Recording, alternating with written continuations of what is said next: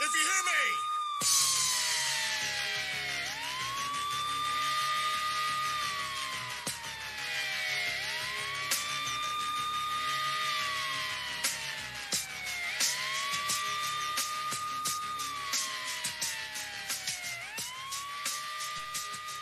What is up, everybody? Welcome to a brand new episode of your favorite podcast. It is The Snaggle Show. It is March 1st, 2020. Happy baseball video game release month to all you baseball heads out there. But that is not why we are here today. We are here today to talk about my thoughts and feelings and opinions, no matter how wrong they may be about last night's AEW Revolution pay per view, which emanated live from Chicago, Illinois.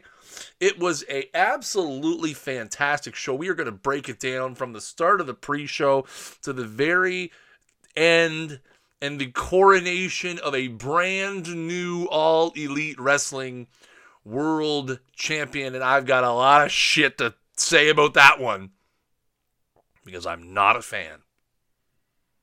But hey, as always, thank you for subscribing to the show on your podcast app of choice, or if you're listening live at anchor.fm slash the snaggle show. Listen, tell a friend. Tell a friend. Go to Twitter, twitter.com slash snagglej, share the tweet, share the podcast, tell a friend uh, that, you know, you listen to possibly the fourth greatest podcaster ever to come out of the province of New Brunswick, Canada. I can't verify that. I have no actual proof that that is the case, but that's just what I'm going with. Uh, I know it's been a long time since I've recorded a show, but we're going to try to get back into doing them a little more regularly. Uh, no real set schedule. I am going to try to do one a week. Uh, no real set schedule or day. Uh, just when the mood strikes me and, and I feel like sitting down and talking about something, I'm going to sit down, hit that button, uh, and here we are today. Um, so AEW Revolution, a very very hyped pay per view. I know in in the few days before, Cody Rhodes actually went on record as saying uh, he feels like Revolution could be like their WrestleMania, uh, which I feel like okay, like you know you're, you're hyping it up. I get it. Uh, it was a very good show. I do have. Uh, I, I've seen plenty of reviews. I'm recording this uh, on Sunday morning, so I slept on it. I didn't. I, I was. I didn't want to record right after it was over because I felt like the the main event might have soured my overall view of the show. And again, we're going to talk about that when we get to it. But I feel like it, it was really good. It did a really good job. I mean, here's the thing when you're doing quarterly pay per views, as AEW is, you know, you're coming off of the last one, which was Full Gear. When was that? November? I feel like. It's been a while.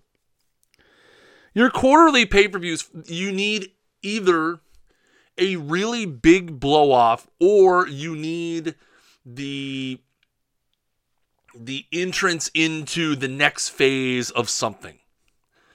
And I think a lot of people um their opinion of the show was twofold.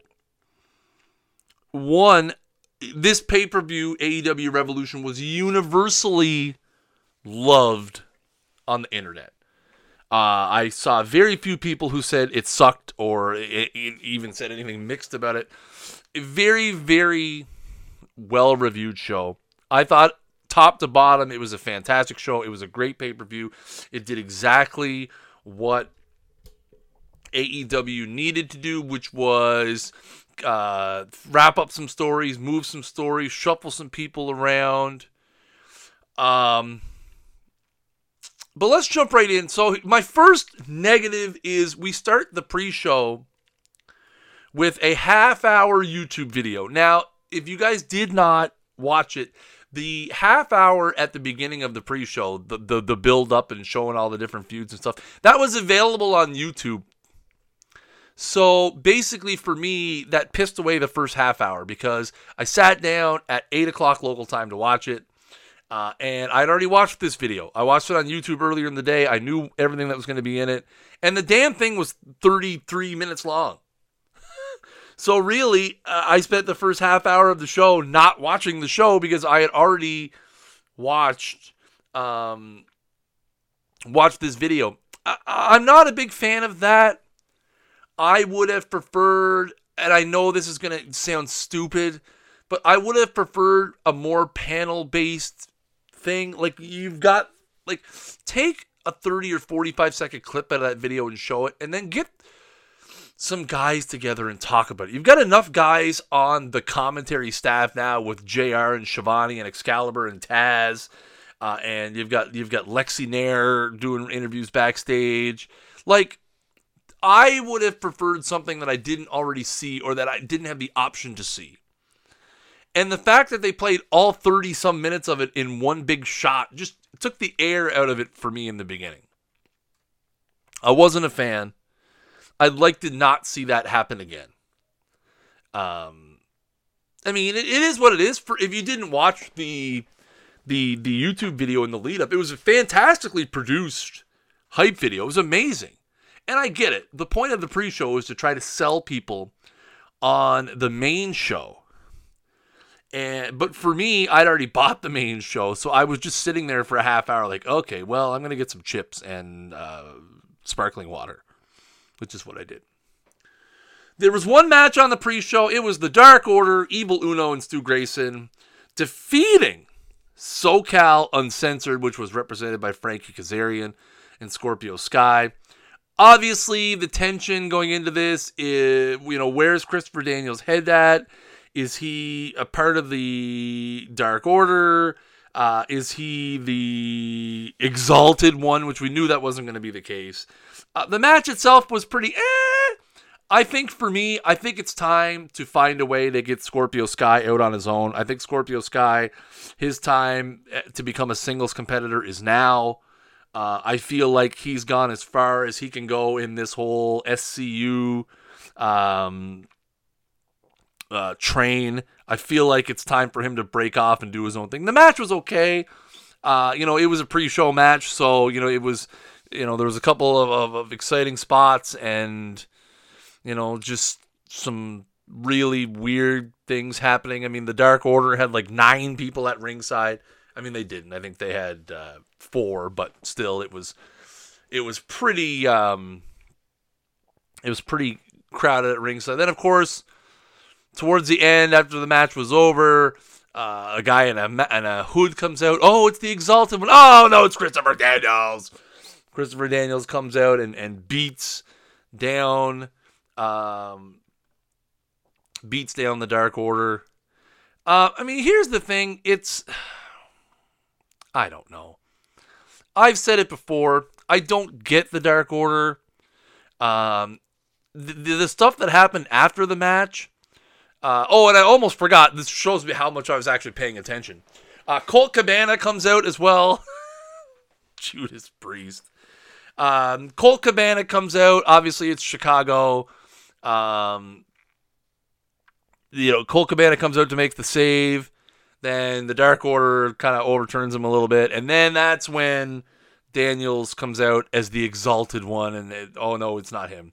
Again, I'm over SCU and I'm over the Dark Order. So for me, this was a this shows you how much I was paying attention because I'm just like. Eh I think SCU's time has, has has come. I think it's run its course. The Dark Order thing, I mean, sure, I want to see who the Exalted One is. They've been dragging this thing out for ages. It's about time to see uh, to see who it was, uh, or to see who it is, I guess, and to just be done with it and and move on with our lives. Um, so I mean, it was an okay pre-show match. Again, you got the Colt Cabana pop. I don't think this match did anything to sell more pay-per-views. That's for damn sure. So let's move on to the main show. And another error, in my opinion, they kick off with Jake Hager and Dustin Rhodes. I mean, I guess it's an improvement from having SCU be the first match on the main show every single fucking pay per view that they've ever had. But putting Jake Hager and Dustin Rhodes on first I mean, I get it, but when was the last time Hager was in a wrestling match? And Dustin Rhodes is 51? Like, it's weird. Hager comes out and, and like does that weird makeout crap with his wife. And then Dustin like slap he didn't even kiss her, he just smears his face paint on her later. Like why? I mean, I get it like you're trying to make it personal because Hager broke his arm, Rhodes' arm. But like at no point did Jake Hager's wife have anything to do with the story. It was so fucking random. And you're starting the show with this. Like I just I mean, Hager wins with a choke? Like I feel like this was Dustin's worst match in AEW. I really do. Uh, there was some interesting misses in this match. It wasn't great. Um, I just feel like this was a bad choice to to be the first match. Um, I just yeah, I just I, I, again, I'm not a Jake Hager fan.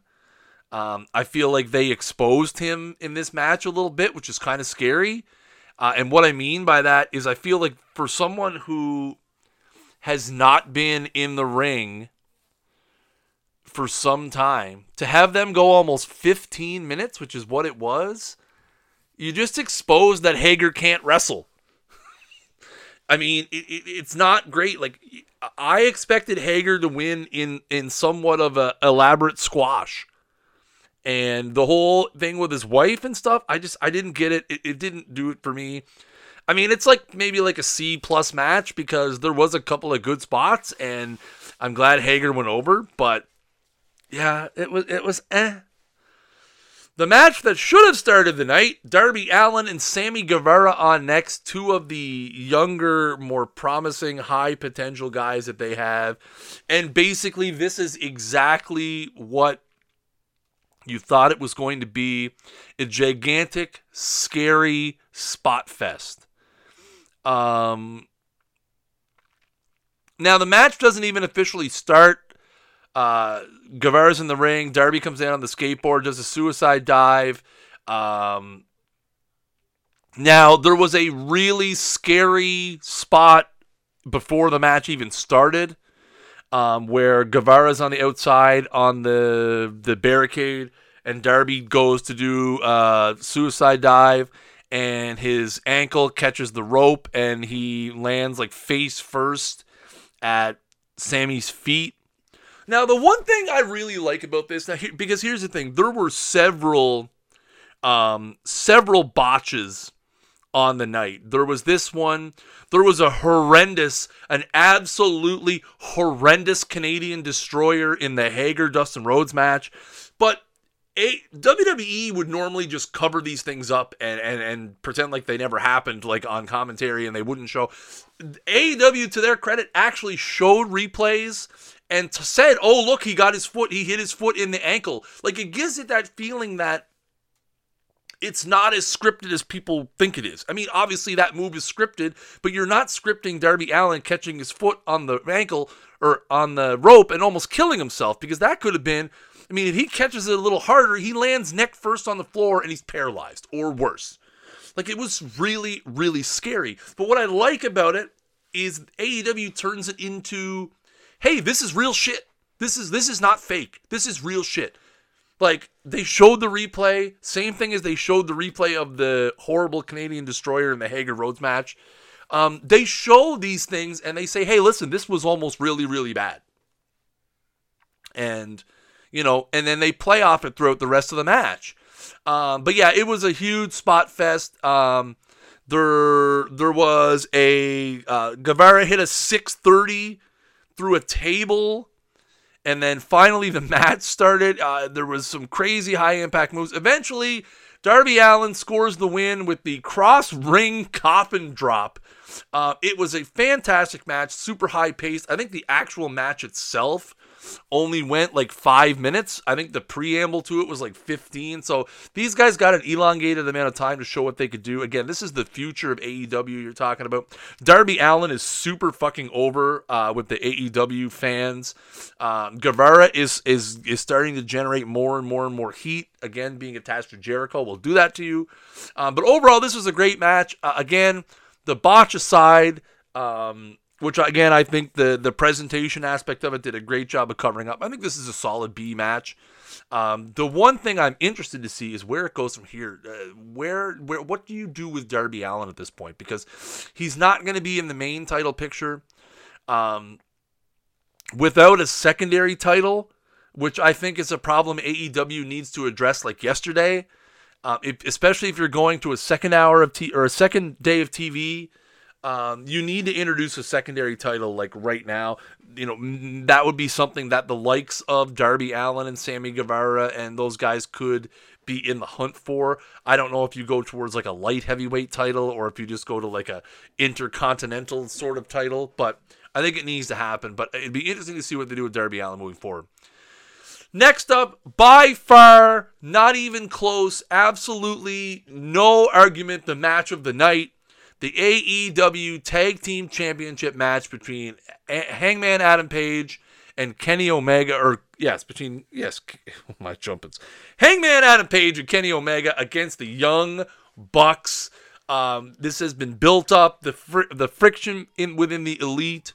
Um, Hangman Page and his quote unquote drinking problem. Um, Hangman Page in Chicago was massively over. Um, the fans kept chanting cowboy shit and it was absolutely crazy. This match, this match, in my opinion, um, it went about 31 minutes, and in my opinion, probably in the conversation for the greatest tag team match of all time, if you do not include TLC matches if you remove TLC matches from the equation, because I really think the TLC matches between Edge and Christian, the Dudleys, and the Hardys are some of the greatest tag team matches of all time. But those aren't necessarily tag team matches in the in the regular sense. They're literally just six way matches where you know two guys win. This match to me is one of the greatest tag team matches I've ever seen. One of the greatest tag team matches of all time. It was absolutely phenomenal. There were so many huge spots and near falls. Um, there were so many moments of, of friction and storyline. You know, uh, Hangman Page spits in Matt Jackson's face. Um, there's the aggressiveness that that Matt Jackson showed, and then Nick Jackson trying to control him, but at the same time realizing, hey, like the titles are on the line here. Um, like the the Bucks just kept getting more aggressive. Then they turned that aggression towards Kenny as well. Um, they ended up hitting uh, Page with an Indy Taker on the entrance ramp. It was a bad one. Uh, Matt was too far away. Nick didn't get the springboard. Didn't really get that far, but still, it kind of took uh, it kind of took Page out for a little bit. Uh, and then Omega got, got, hit with a bunch of super kicks. Um, I think there was a golden trigger in there. There was some, another couple of super kicks. Omega ends up kicking out, and then they start working on Omega's shoulder, which again gets added to the storyline part. Uh, then there was the table spot. Nick ends up going through a table. They hit the buckshot V trigger combo for a near fall, and then Hangman Adam Page hits a one winged angel uh, and the crowd is at this point is just like absolutely unglued. At this point, you're 25 minutes into this match, and it is just intensity the whole time. Um, and then yeah, it hits a buckshot lariat, and one, two, three. That's it. That I felt like the ending was kind of like eh because you had one winged angel, you had they hit the the buckshot V trigger combo uh, a couple times, and then just a buckshot lariat or two. I think it was back to back buckshot lariats. No, he hit it on both. He hit both Jacksons with a buckshot, and then that's it. Hits a pin one two three. It would, but it, again, the combination of the storyline and all of that uh, action in the match, the intensity, the moves, the spots made this just an amazing match. It's an A plus five times over. Then there was still more tension at the end because, uh, you know, Matt and Nick kind of approached Kenny and they're like, "Hey, man, like we're we're sorry, you know, it's just a match, great job," and they kind of, you know, get back together a little bit, and then Page walks away, and then the, the the Bucks leave the ring, and it looks like Page is going to jump the rope and hit Kenny with a buckshot, but then Kenny turns around and Page sits on the rope, um, and nothing happens. He lets they just leave as the champs. One thing I, I, I will speak to with AEW is it has shown that they are willing to let things ride out a little bit. I think the MJF Cody turn um, I think they let that run a little longer than people expected. I think if eventually Hangman Adam Page is going to turn on Kenny Omega, it's just a matter of time. I'm still thinking they're going to swerve this and Kenny's going to turn first and be like, I'm not a fucking tag team wrestler. I'm the greatest wrestler in the world and I'm done with you holding me back. But like, I am glad that that they're letting this play out instead of forcing the issue. But just an amazing match, an amazing story, amazing action from start to finish. It was absolutely insane. Uh, kudos to those four guys because by far the match of the night. Then we move to uh, the worst match of the night, which was Nyla Rose defeating Kris Statlander um, to retain the AEW Women's Championship. Um, so, a couple things. Um, I don't know why this match happened if your intention was to bury Statlander because I think they showed that Statlander could be on Rose's level. I think the commentary played that up quite well that this is a challenge that Nyla Rose, blah, blah, blah. But you literally buried the only competition that Nyla Rose had. Like, I don't understand the booking. The other part was there was a superplex towards the end of the match, um, where Statlander put Rose's legs on the outside of the ropes and climbed up, but then they there was a super play. Anyway, Statlander jumps up in the um in she wasn't going for the superplex. Sorry. Now I'm trying to remember how this worked because I tried to block the majority of this out of my head. So the first botch was the superplex. Statlander goes up for a superplex and kind of falls backwards. Luckily, Nyla had the wherewithal to roll through, but Statlander kind of fell awkwardly. Then, shortly after that, Rose was on the ropes, and Statlander is going for the leg scissors takedown. And Ro- but Rose uh, grabbed onto Statlander for a power bomb, and unfortunately, Rose's legs had been put on the outside of the ropes. So Nyla Rose is holding Kris Statlander, who's not like Riho sized.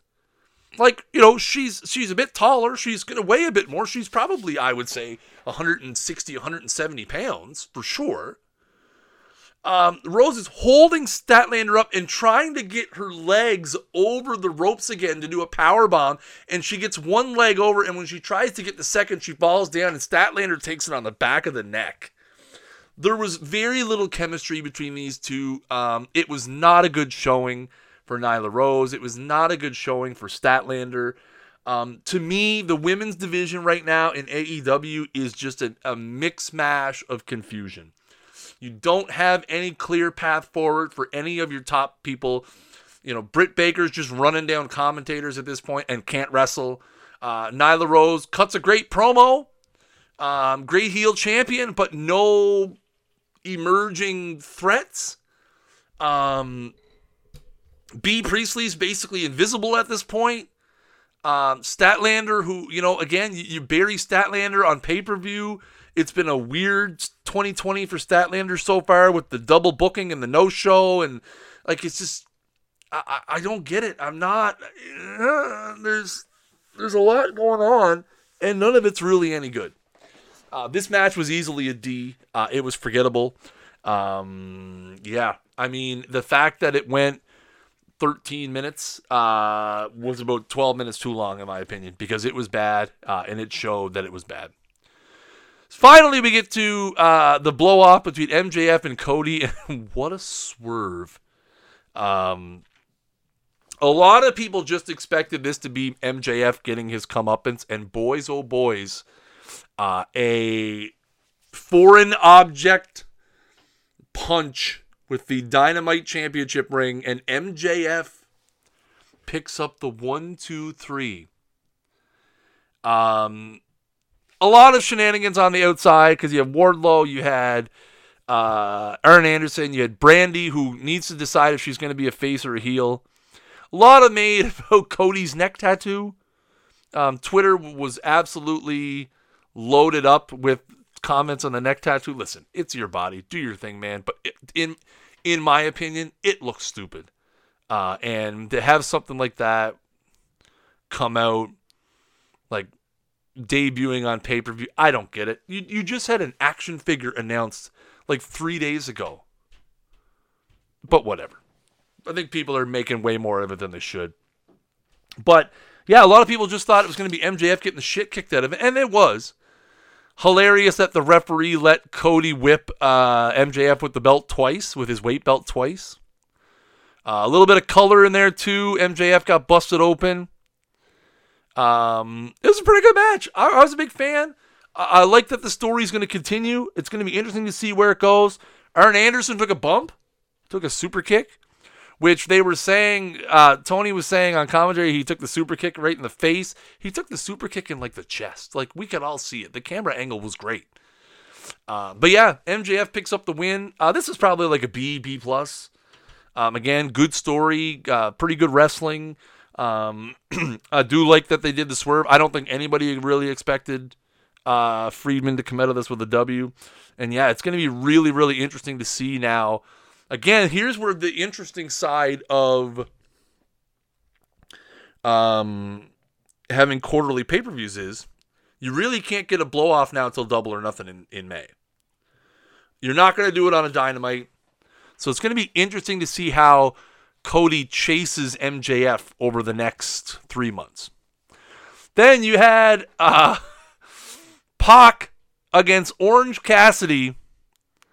Um, Orange Cassidy at this point is the most over wrestler in the world. It is insane. Um, most wrestling purists hate it. I think it's hilarious. Um, you know, it, it, was nice that that Orange Cassidy got a chance to show off a bit of his move set, a bit of what he's all about beyond um, just you know the the light kicks and the hands in his pockets. Um, they go about 13 minutes here. I think it was a foregone conclusion that Pac was going to win um, because there's no way Pac was going to take an L to Orange Cassidy. It's just no way. Uh, but the match was great. It was uh, it was super super high paced after the the little beginning sequence. Um, Cassidy hits some big moves. Pac hits hits a couple of big moves. Cassidy, the rolling out of the ring stuff was was fantastic. I thought that was great. Uh, again, this is probably like a B minus to a B. I don't think it was a super great match, but I think it was a nice in between the the the the letdown of not the letdown, but like the emotional letdown of MJF Cody and going to the AEW Championship match between Moxley and Jericho. Um, I feel like this was a great match in between. I think it's going to be really, really, really interesting to see. Not only what AEW does with Orange Cassidy, because I think you need to try to find some way to capitalize on him being this over. What you do with Pac at this point. I mean, Pac originally was was targeted to be that guy, to be a guy towards the top of the card, to be a guy who you know is going to be in the title picture. And at this point now, how long can you let Pac just go down this road of cutting promos? Oh, you told me that wins and losses wouldn't matter, and I know he's not Scottish, but still. Uh, at some point, you got to do something with Pac. Um, does this mean that that Pac goes after the title now? Eh, it'll be interesting to see. Um, but they've got to figure out what to do with Pac, and they've got to figure out what to do with Orange Cassidy too, because you try you need to try to capitalize on him on him being as over as he is right now. Finally, we had the main event: Jon Moxley challenging the Inner Circle's leader, Le Champion, Chris Jericho, for the AEW Championship. Um, obviously, Santana Ortiz accompanied Jericho. Um, Hager made us run down with made a save in the middle of the match. Um, eventually, they all get ejected from ringside in Aubrey Edwards with the the most elaborate uh, ringside wrestler ejection in the history of wrestling. With like the she did like a crazy, almost Dusty Rhodes esque spin in the hands and, and pointing. I really hope Tony Buster chops about it on the podcast this week because it's it was pretty funny. Um, but yeah, there was a there was a oh, and then when they're getting rejected from ringside, Guevara comes in, hits him with the belt. Um, Jericho goes for the eye, uh, and then finally Moxley takes off the eye patch after pretending he was blind for three minutes.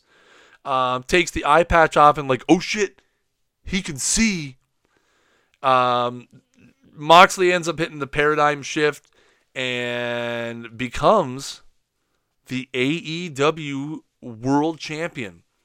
So here's the thing. Uh, obviously, with Jericho in there, you know it's not going to be some crazy spot fest. Um, it did have that big main event type feel. Uh, there's definitely been better main events in AEW since we've started. But here's the thing this was all about the coronation of Jon Moxley.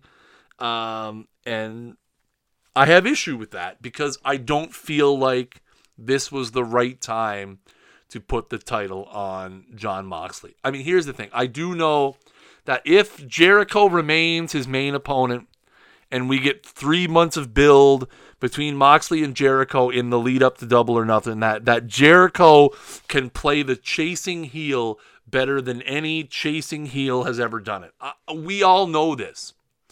But for me, I feel like the better booking decision, and again, this is this is 2020 stuff. We're gonna look back on this in three months and be like, eh, Snaggle was wrong. But to me, the better booking decision is you have the inner circle cost Moxley this match. And then Moxley gets to spend three months chasing Jericho and the inner circle, going through the inner circle one at a time. And then eventually you get Moxley and Jericho in a cage at Double or Nothing in Moxley's current uh, place of residence, Vegas, where it's going to be uh, even more so pro Moxley crowd than we're used to. And you you you you you go that route. I just feel like to me, again with with quarterly pay per views, I feel like you would have been able to get more traction out of the whole Moxley trying to overcome you know Jericho and the inner circle. Again, you don't get the rematch clause, so you need to have some way for Moxley to become the number one contender again. Maybe you insert Pac into the mix and you do Moxley, Pac, Jericho in a three way, which I do think I do think, I really, really, really think the main event of um, Double or Nothing is going to be Jericho, Pac, and Moxley. Uh, I think that would be a really interesting dynamic. I think it would be a great match. I think you got to do something title related with Pac. I think Jericho's going to have his, his, rematch. But to me, again, I just didn't feel like it was time to take the belt off of Jericho just yet. That being said, I, I am excited that Moxley's the champion. I am, uh, you know, I, I'm glad that, that they did it. I just don't, in my personal opinion, I don't think it was the right decision. Uh, I felt like the end of the match was a little flat. Like it was just like, hey, here's the eye patch off, paradigm shift, and, and done. I also feel like there were some miscommunications, perhaps at the at, at the end, because the the after match stuff drug on forever which definitely gave you the feel that somebody was coming out, that somebody was going to debut a Lance Archer or somebody from that has history with Moxley.